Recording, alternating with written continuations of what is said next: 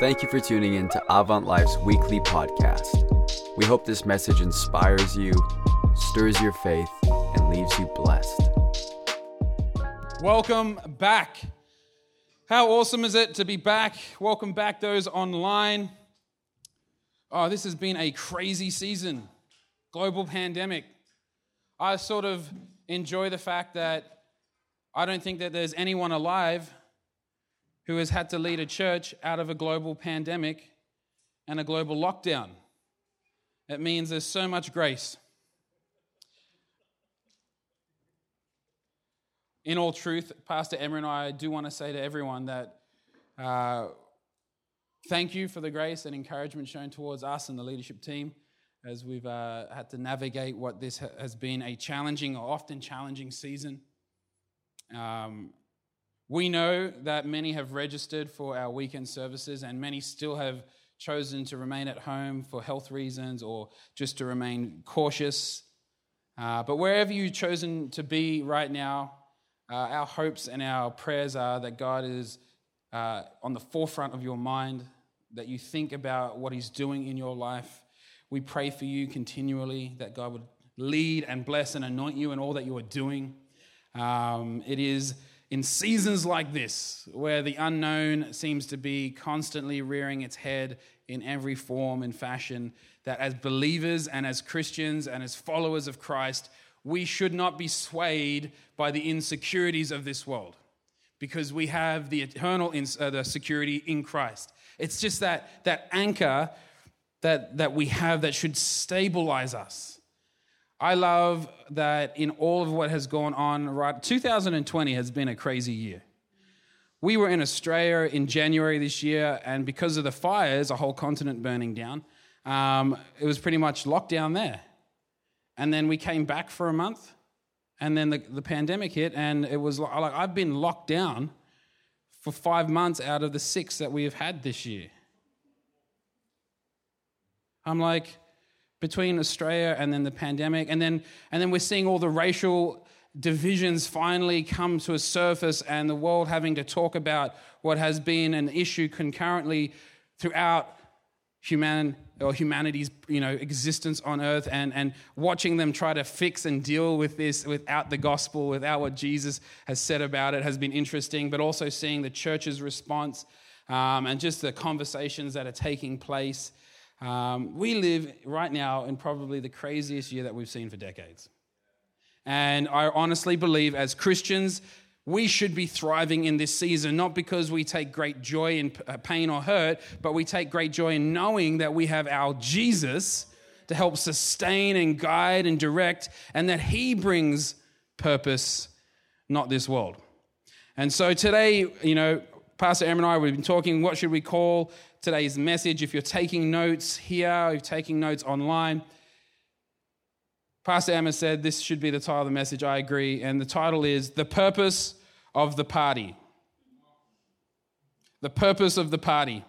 See, the concept of purpose I find a fascinating one.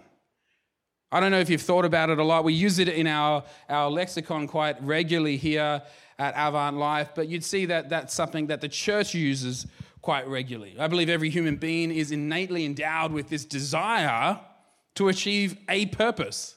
Now, we're not talking about, you know, normative purposes or collective social purposes, but rather specific, custom made, uniquely designed for your shape purposes. And why do we know that as believers that this is an important thing? Well, Paul writes in Ephesians 2:10, "For we are his workmanship, created in Christ Jesus for good works, which God prepared beforehand that we should walk in them. God prepared beforehand. He did not just make this up on the run. He's not making this up like a politician would. He's not doing policy on the run right now. He's not looking at your life and going, okay, well, all right, let's just try. Oh, your purpose is now this. The Bible says that he took great care. We're his workmanship. Workmanship is not something that is carelessly or frivolously just thrown out there. Workmanship means you have some form of pride and value and worth in what you are doing. The Bible says that He's done all these things when He created us, before you were a twinkle in your parents' eyes.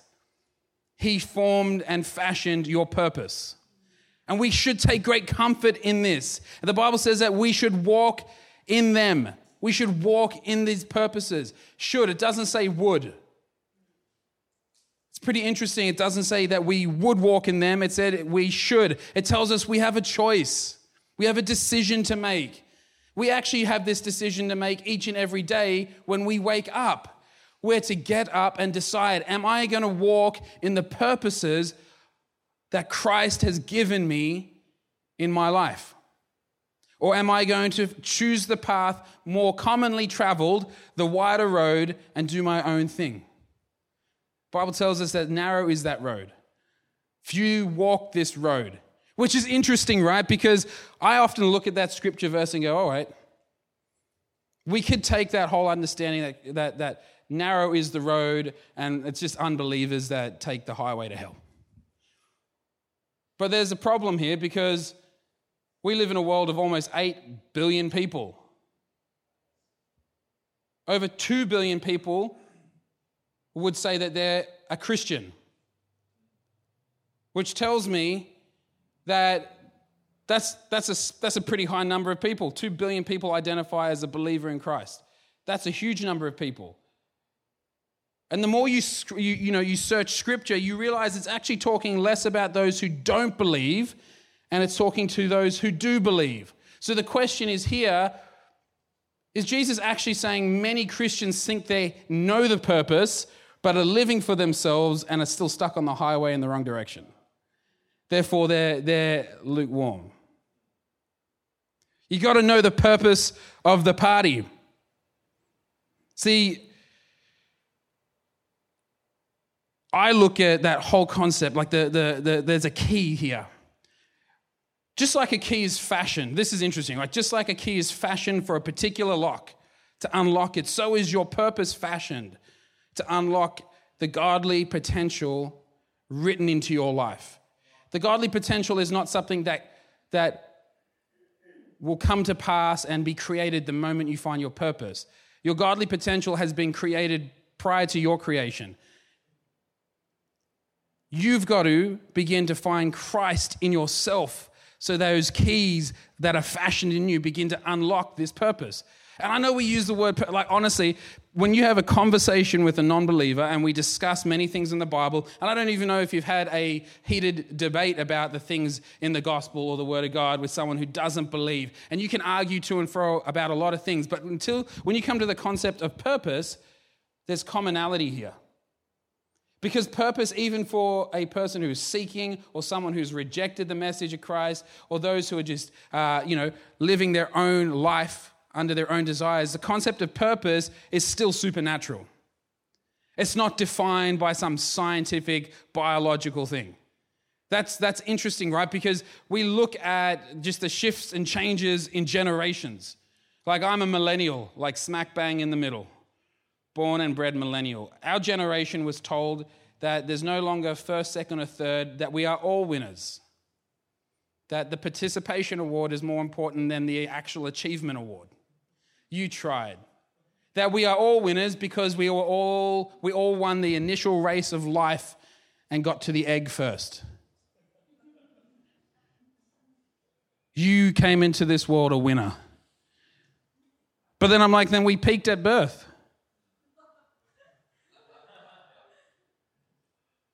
That's my generation. And I look at this because it frazzles the concept of purpose. But even in millennials, we would know, it doesn't matter what is thrown our way ideologically or any of that, that purpose is still something supernatural.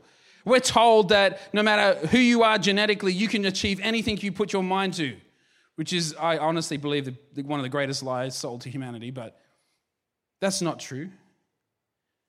But when it comes to purpose, we all stop and think. And it's such a connecting point. Actually, if you have a discussion with somebody about the gospel, take the route of purpose. You'll be way more effective.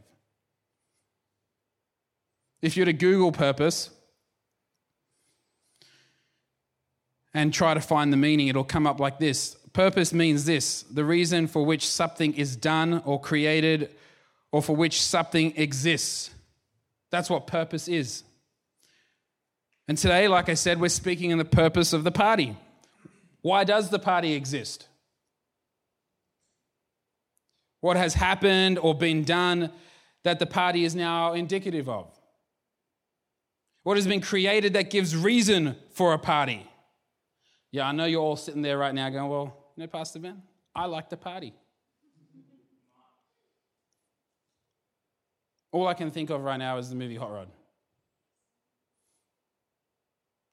My name is Pastor Ben, and I like to party.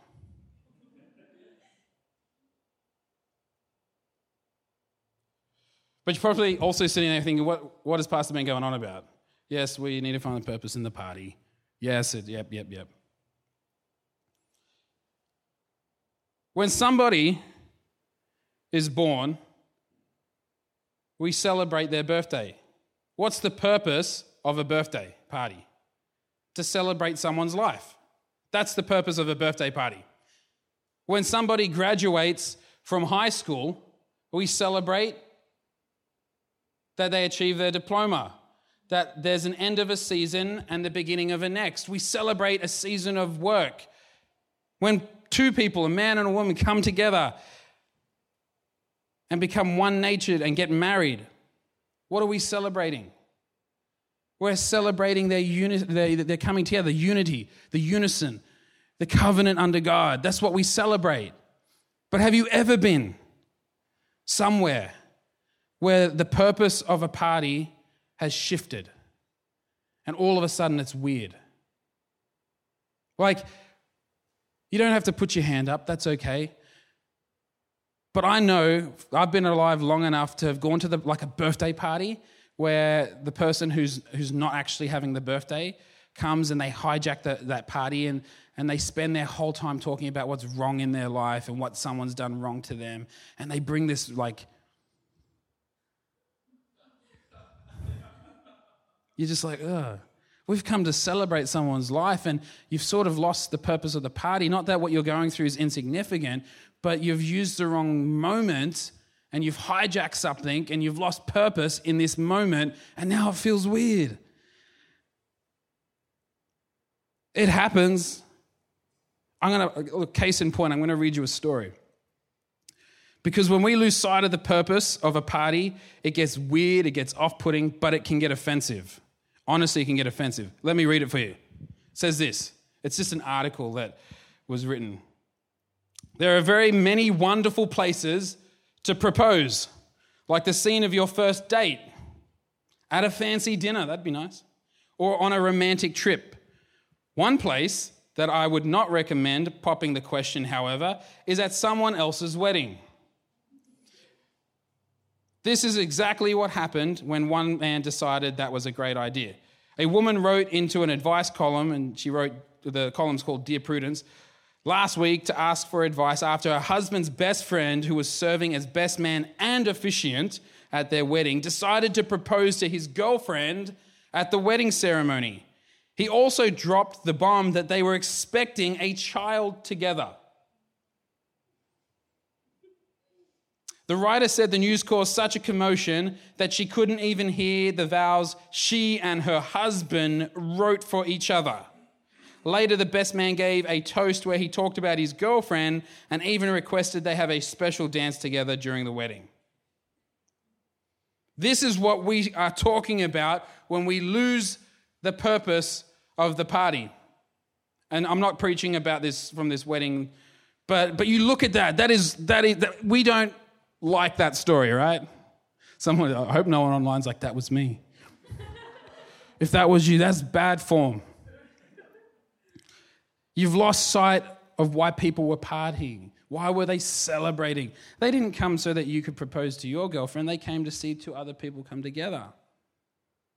But see, one thing I love about Christians is that we always find a good reason to celebrate. Like, we love to celebrate, especially Pentecostals. Y'all don't have to do much to get us going. You can come to church and say, I got a brand new pair of shoes, and next minute we're like, sweet, midday party at the park, let's go. Let's celebrate you. Everyone bring your new shoes. Come on. Like, we got the, the lines on the car park put in. We sowed new seeds for the ground. Man, that stuff, get, I can celebrate that. I can be like, all right, let's stop church right now. Let's thank God for the car park lines. Let's dance a bit. Come on. You don't have to do much, especially in this church, to get people going. We love to party. We love to celebrate. Jesus loved to party. He loved to be with people and celebrate. The Bible is filled with the concept of celebrating and feasting and enjoying one another's company.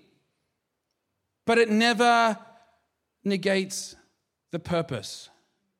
There was always a purpose. Jesus' first miracle is at a party, but there was a purpose to his miracle. There was a purpose to that party. We, he never lost sight of what the purpose was. If you have your Bibles with you this morning, we're going to be sharing from a parable that Jesus teaches about, and it's in Matthew 25, and I'm going to read it to you. It says this, verse 1 At the time, the kingdom of heaven will be like ten virgins who took their lamps and went out to meet the bridegroom. Five of them were foolish, and five were wise. The foolish ones took their lamps, but did not take any oil with them. The wise ones, however, took oil in jars along with their lamps. Verse 5 says this The bridegroom was a long time coming, and they all became drowsy and fell asleep. At midnight, the cry rang out Here's the bridegroom, come out to meet him. Then all the virgins woke up and trimmed their lamps. The foolish one said to the wise, Give us some of your oil. Our lamps are going out. Verse 9 No, they replied, they may not be enough for both of us and you. Instead, go to those who sell oil and buy some for yourself. But while they were on their way to buy oil, the bridegroom arrived. The virgins who were ready went in with him to the wedding banquet, and the doors were shut.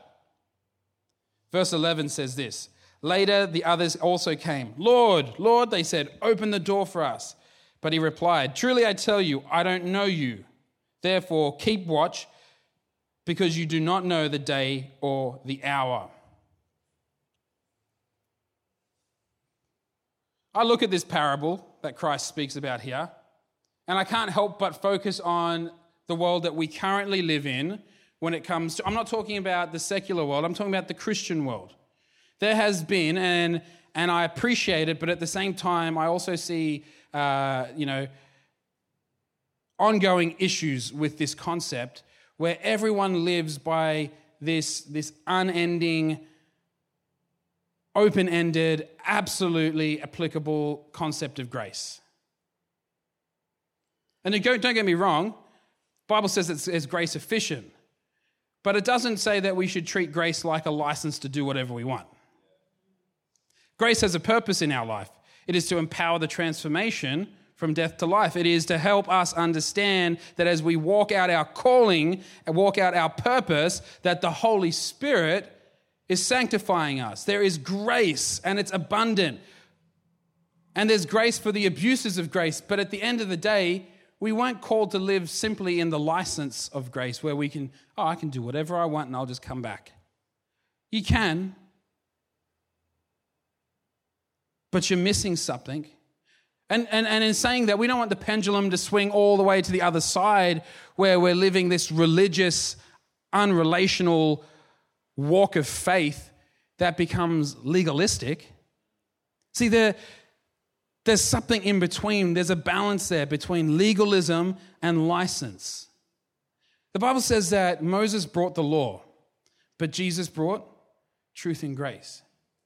This is the tension that John is writing about. This is the tension here.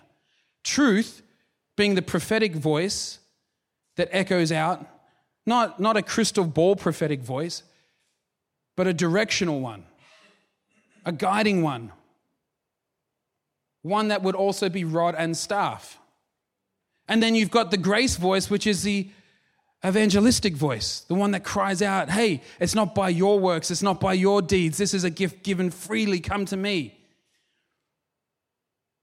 There's a, there's, a, there's a balance and a tension here that Jesus brought. The Bible says that he didn't get rid of the law, but he fulfilled it. In many ways, he made the law applicable more to the spiritual realms of our life and less to the physical realms of our life.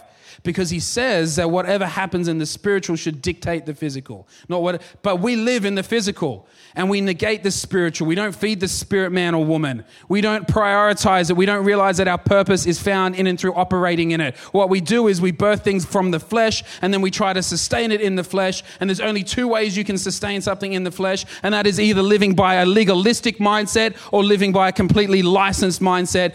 But in the spirit, there is a perfect balance between truth and grace.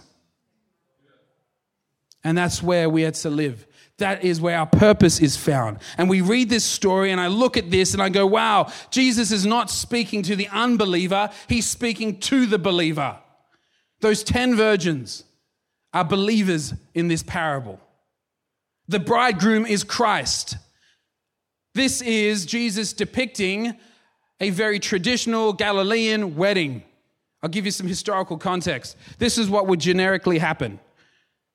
If I, being a young man, was interested in a young woman and a proposal needed to be made, I would go to my lovely to be bride and I would make the proposal, and there would be the, the changing of agreements and the shifting of dowries.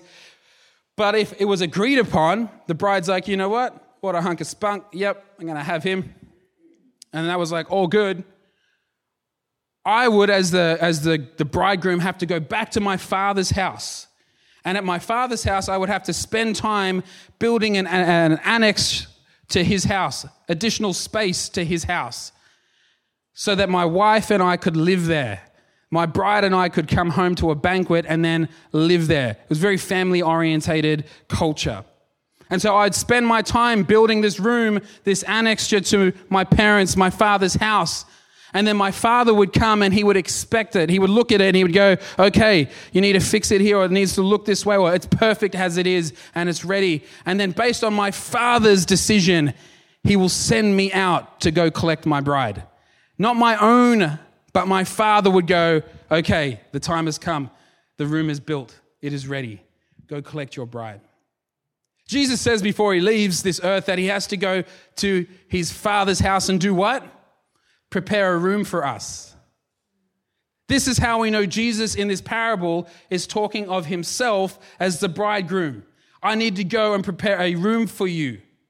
But then he says, Hey, you've got to be ready. This is the 10 virgins. See, what would happen is while the bridegroom is preparing what he needs to do, there would become a particular time that they knew it was getting close. And these 10 virgins, these, these bridesmaid style people, they represent us to a degree. They would wait with their lamps. See, because when the bridegroom, then that sound was made, it's time. If you joined the bridegroom, if you were ready, if you had your lamps burning, this would indicate that you weren't just some gate crasher, some party crasher, that you weren't some, some just person coming to cause grief. You were a part of the procession. And so you needed to have your lamp, but it could happen at any hour because the father made the decision, not the groom. And so they would wait and then they would join the groom and they would go collect the bride together and then they would go back in to the banquet. This is how it worked. This is how, if you had the invitation, you knew to be ready. You knew to be prepared. There was a purpose for you to be there as well. And so the Bible says that these 10 virgins come out and they're waiting because the hour is drawing near. They're not sure exactly when the hour is, but they know it's drawing near. And they go out. Five of them bring just their lamps, but the other five bring additional oil. And there's a reason for this. See, the ones that were foolish just brought their lamps because they just thought about the immediate. They just thought about, let's have the party while we're waiting. Let's just live for the now. But the five that brought the extra oil realized that their job wasn't to party in the street waiting for the bridegroom. Their job was to have the party ready to go to the banquet. So that's not to say they weren't ready to have fun. Yeah, they, they, it was, they, they were there, it was great, but they had prepared, realizing the real purpose wasn't just for the now, it was for what was to come. They lived for what was to come. The Bible says they brought extra oil. The lamps that you're looking like, honestly, I know you're thinking right now, probably one of those, those gas lamps that we use, or, or honestly, it was, it was a pretty crude looking thing. It's just this, this clay pot with a, with a, a, a rag in it that would absorb the oil up and it would burn. Now, there could be, it could, depending on how rich you were or where you, you, know, where you were in society, that could look a change or shift. But what you would do is, is that you would light the oil and the oil would mostly burn. But the lower you got in oil, more, the more the cloth would burn. And so the Bible says they fall asleep. And when they wake up, because the bridegroom is, you know, the sound goes out, they trim their cloth back, they refill the oil, and they get the burn going again. But the, the, the virgins who didn't have the extra oil, they couldn't relight the lamp. That's why they're so desperate. You think about the image right now. They're not, it, they, they would be so desperate. Hey, can we please have some of your oil? So they're like, well, no, if we give that to you, we both will risk not having enough to enter into the banquet.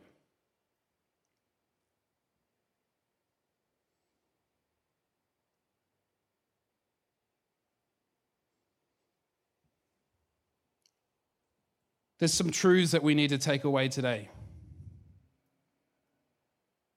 Sometimes they're hard to swallow. Sometimes in our current society and our social outlook, we don't like to think about this. And like I've mentioned before, because there's this pervasive or almost invasive concept that everything in this world revolves and exists for you.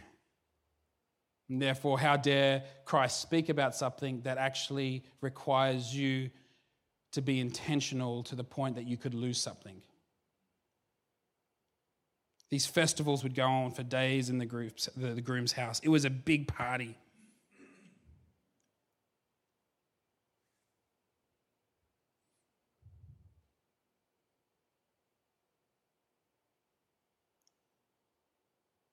The imagery here, and it's simple, the overall easy uh, image that Christ is saying is simply this Hey, don't live your Christian life, don't live your faith journey just partying until you've lost the purpose of the party because there's going to come a time when I return.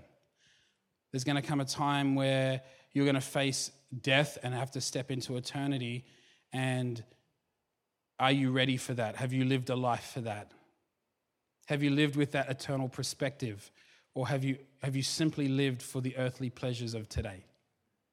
He's not talking to the unbeliever, he's talking to the Christian. And this is really important because as a church, I want to know that we're living with purpose for the party. We should be a body of people, a group of believers that know how to celebrate. It's one of the most attractive things about the church is that we know how to celebrate. But what we celebrate defines us. See, what you celebrate, you normalize. So if you're celebrating all these things that are ungodly, by the way, what you interact with, what you choose to think is awesome. You know, Ravi Zacharias said something, it freaks me out.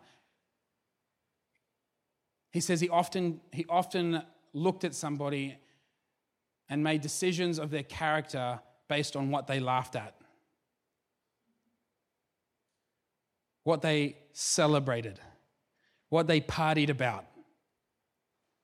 And, and, his, and his truth is found in the Bible. What are we celebrating. Because what we celebrate, what we party about, we normalize in our life. This world is constantly wanting to celebrate everything but Christianity. That's how the Bible describes what our persecution will look like. We celebrate it. Or you want to be, you want to, uh, you know, oh, you're a fridge now? Cool. You can be a fridge. We celebrate that. Oh, I see.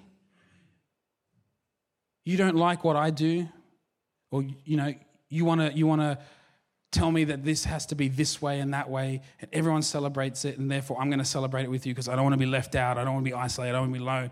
And now all of a sudden, what that something that is not godly that has been put before me out of fear, I've chosen to celebrate and party it. Now I normalize it in my life. This is the fight of, the, of a Christian. This is the fight of a believer. What I love about my faith is that I do not determine my, my own morality. My morality is determined by the Word of God. For those of you who are like, you know, well, that's nice.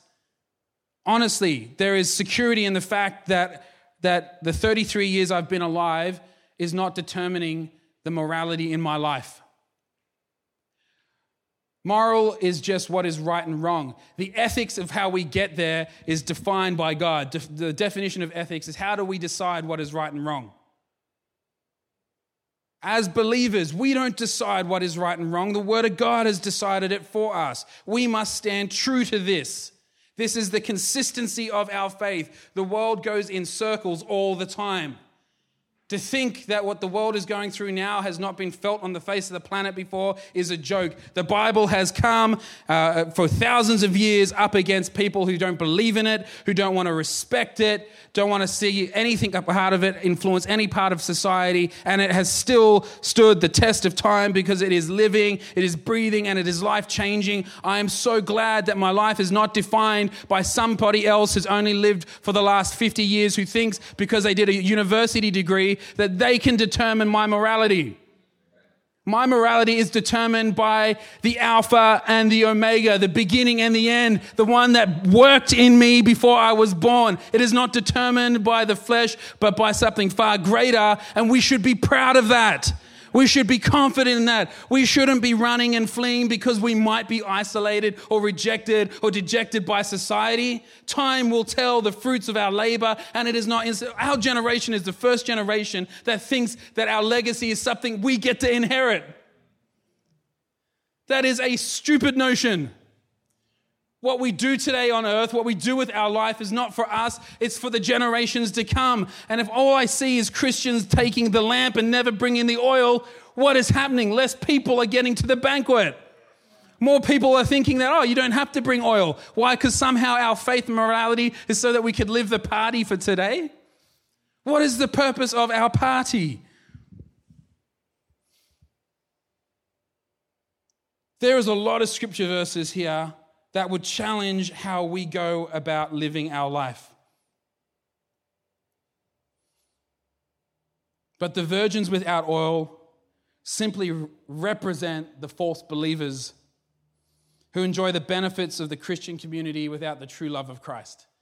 That's who they are. See, also found in this imagery, and I'll ask the worship team to come, is that oil and the flame of the lamp. The Bible says that Jesus wasn't anointed, he is the anointed. He is the source of the anointing. It also says where the anointing is, the Holy Spirit is summoned. Like you can, you can build your house on that. You can build your stocks on knowing that if you have the anointing of Christ, the Holy Spirit will be summoned and follow. The Bible says here that, that there's this oil in the lamp the flame is the Holy Spirit that burns of the anointing of Christ. A lot of people say yes to Jesus, that's just the initial lamp, but they don't live their life creating the oil to come. Don't live their life with the purpose or the sustenance of Christ. And what happens is, is that their initial encounter with Christ, they go back to living as a slave in their own ways and doing their own fleshly desires. The Bible says, you know, if the believers of this world would turn from their wicked ways, I'll heal their land. I'll hear from heaven and I'll come down and I'll restore and I'll mend. And when I was a child, I used to think wicked like a wicked witch. You know, if Christians, I was like, well, Christians walking around like wicked witches. But wicked just actually means in the Old Testament to live by one's flesh. It says, if my people called by my name would stop living according to their flesh, would humble themselves, I'd hear from heaven. I'll incline my ear and I will pour out and I'll hear their land. The onus of hope is not on the unbeliever. The onus of health and restoration is not on the unbeliever, it's on the Christian, it's on the follower of Christ. Yet, so many of us, we say yes to Christ, but we get caught back doing what we were doing, and then all of a sudden, the purpose of the party is no longer to see people encounter Christ. The purpose of the party is no longer to bring hope. The purpose of the party simply becomes social. One of the things that the pandemic really did was allow us to confront why do we come to church on Sunday? What is Sunday to us? Because all of us, we live, we work, we rest, we eat, and every once in a while we have leisure activities. Everyone say that leisure activities. We work so hard and then we eat, and some of us live for food, and then we rest and we repeat, and then we have leisure activities. These leisure activities, we often see Christians put church into that bracket. That church is their walk with Christ is, their outworking of their purpose is their leisure activities. And I want to tell you right now that, that you're following Christ, your belief in Jesus, all these things aren't based on work. They're not based on what you eat. They're not based on your rest. They're not based on your leisure activities. It is what you do in these situations that are the outworking of your faith. So, where you work should have the lens of Christ. What you consume should have the lens of Christ. Not just food, but social material, intellectual material, ideological material should have the lens of Christ. How you rest, are you resting in your faith? Are you resting in Christ? The Bible says that Christ, in the middle of the storm, because he had great faith, could sleep in the boat. Are you resting? Church is not your leisure activity. That's when we come together and we stir our faith and we summons the presence of God and we collectively ask, hey, your word says that if two of us are gathered, there's no difference between two and 10,000. I love that. But our spirits, the unification, the coming together as one body, he'd be present for the party. He would bring the purpose to the party. When you go to your life group, are you just there to, to talk about your week, possibly gossip, have a bit of a whinge about your boss or whatever, eat some food, high five, watch a show, and be cool? What's the point? That's what's the purpose there? When Christians come together, yes, we should party how your week's been is awesome, but at the same time, what is God doing in your life? What is there to celebrate? What is there to give honor where honor is due? We are to keep our focus and our fixation on Christ, pioneer and perfecter of faith, our faith. What is the purpose of your coming to church? What is the purpose of you going to work? What is the purpose of the party? Is it just to hang out with your friends? That's nice but it's not the real purpose. It's the benefit of the purpose, but it's not the real purpose. Why do you come to church? Because the coffee's great, because we've now got VIP seating. Because finally, I'm not going to force you to sit right next to the person you didn't come to sit next to. Why do you come to church? Why do you engage with the body of Christ? Why? Because the Bible says there's a bride and he's making it perfect and he's coming for the beauty of it and that it takes many shapes, forms, and colors, that it is a beautiful mosaic of God's image. And we're all a part of that. But all, we lose focus of the purpose, and next minute we're proposing to the wrong person at the wrong party, and it's offensive. And we're selling ourselves short, and we're celebrating something we shouldn't celebrate, and we're normalizing sin, and we're normalizing slavery in our life, and we're putting the shackles back on willfully, and then we wonder to ourselves why we don't have access to freedom because we keep dancing in our sin and we keep dancing in our chains and we don't want to let go of the past to inherit the future. We don't believe we're a new creation anymore. We don't believe that we're born again anymore. We're but a political arm of some evangelical movement trying to get conservatives into government. I haven't come here. I'm not coming here to get the conservatives into government. I've come to get Jesus into hearts. You should come to get Jesus into homes. That should be our passion. That should be what drives us. That should be our purpose. Not votes. We're in the battle of hearts and minds, and there's too many Christians without the extra oil. Can I ask you, as we go back into worship to, today, as we, as we give God some time, can we begin to party with purpose right now? Because our world is hurting, our world is divided, it is divisive, and it doesn't have the answers, but we know the answers, and the answers are in Jesus. The answers are the gospel. But if we don't, then who? It's been a long time since the sentiment, send me and I will go, has been echoed in a generation. Lord, send me and I'll go. Because it's not about me. It's not about me being perceived as perfect. It's not about me inheriting my legacy now. It's not me having the cake and eat it as well. Send me, I'll go. I'll willfully lay my life down for the extension of your kingdom. As we get up and as we worship today, as a church, at home, online, here in the building, can we say, you know what?